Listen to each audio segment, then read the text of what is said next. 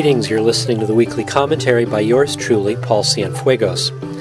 Yesterday was a federal holiday named after a world famous explorer who got lost and thought he was somewhere very, very far away from where he actually was.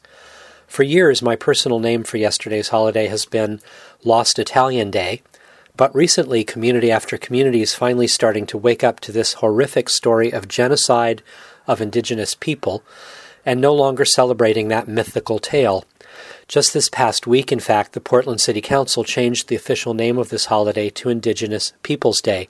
Hooray for Portland! And yet it's only one tiny little symbolic gesture compared with what is actually necessary, and in fact urgent, if we're to continue to survive long term as inhabitants of our one and only Mother Earth.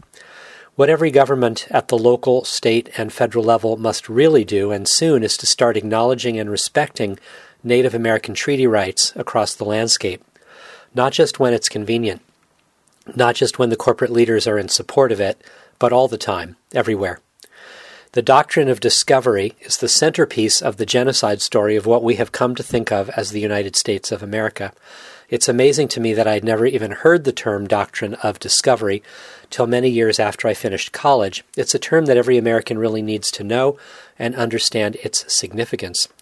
Quoting primarily from the website doctrineofdiscovery.org, we learn that the papal bulls of the 15th century gave Christian explorers the right to claim lands they, quote, discovered, unquote, and lay claim to those lands for their Christian monarchs.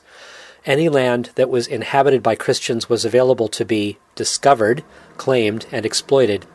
If the, quote, pagan, unquote, inhabitants could be converted, they might be spared. If not, they could be enslaved or killed.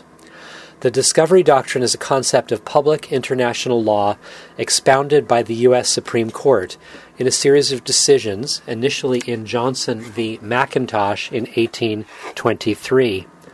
The doctrine was Chief Justice John Marshall's explanation of the way in which colonial powers laid claim to newly discovered lands during the so called Age of Discovery. Under it, Title to newly discovered lands lay with the government whose subjects discovered new territory. The doctrine has been primarily used to support the discovering government's exclusive right to extinguish the right of occupancy of the indigenous occupants. This doctrine governs U.S. Indian law today and has been cited as recently as 2005 in the decision City of Sherrill v. Oneida Indian Nation of New York, Talk about institutionalized racism still being alive and well today in the 21st century. Wow. The U.S. Supreme Court has always been front and center as an institution designed to support the consolidation of wealth and power in the hands of the few, and more recently in the hands of the business corporation. Except a business corporation doesn't actually have hands, or a head, or a heart, or a brain, even though most of us generally use personifying language when what we're really talking about is a mere it that doesn't even exist in the material world. An it with constitutional rights. It's absolutely bizarre if you really think about it, and yet the corporation for almost two centuries now has been the placeholder for where power and constitutional rights reside under law because the Supreme Court says so.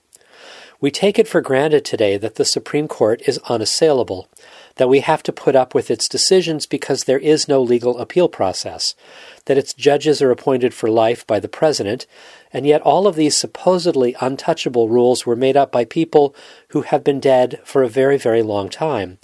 So, why do we, the people, play dead in our response to the ongoing outrage, which is the Supreme Court's ongoing violation of our self governing authority?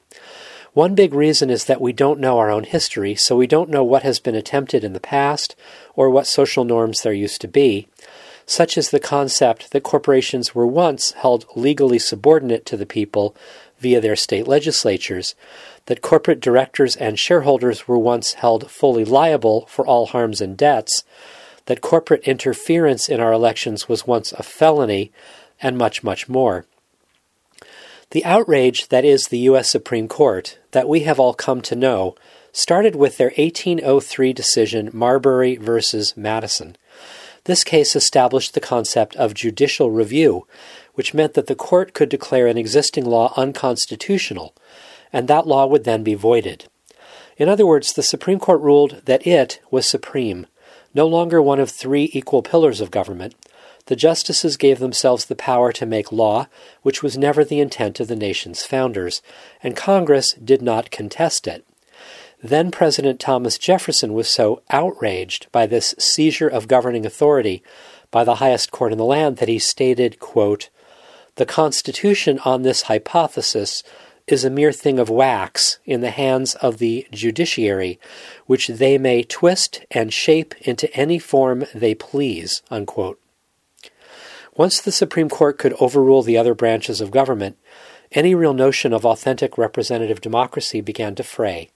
Not to mention that in the early 1800s, only white propertied men had the status of legal persons, so most of us couldn't even participate if, he had want- if we had wanted to.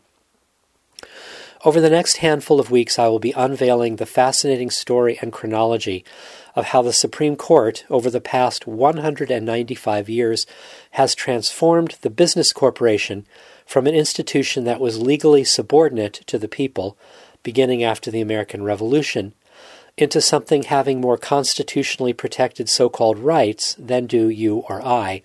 It's a pretty sordid story, so hang on to your britches as we continue the story next week. You've been listening to the weekly commentary by yours truly, Paul Cienfuegos.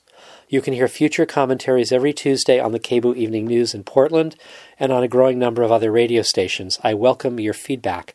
You can subscribe to my weekly podcast via iTunes or at communityrightspdx.org. You can sign up for my twice monthly updates at paulcienfuegos.com. You can follow me on Twitter at cienfuegospaul. Thanks for listening, and remember, we are the people we've been waiting for.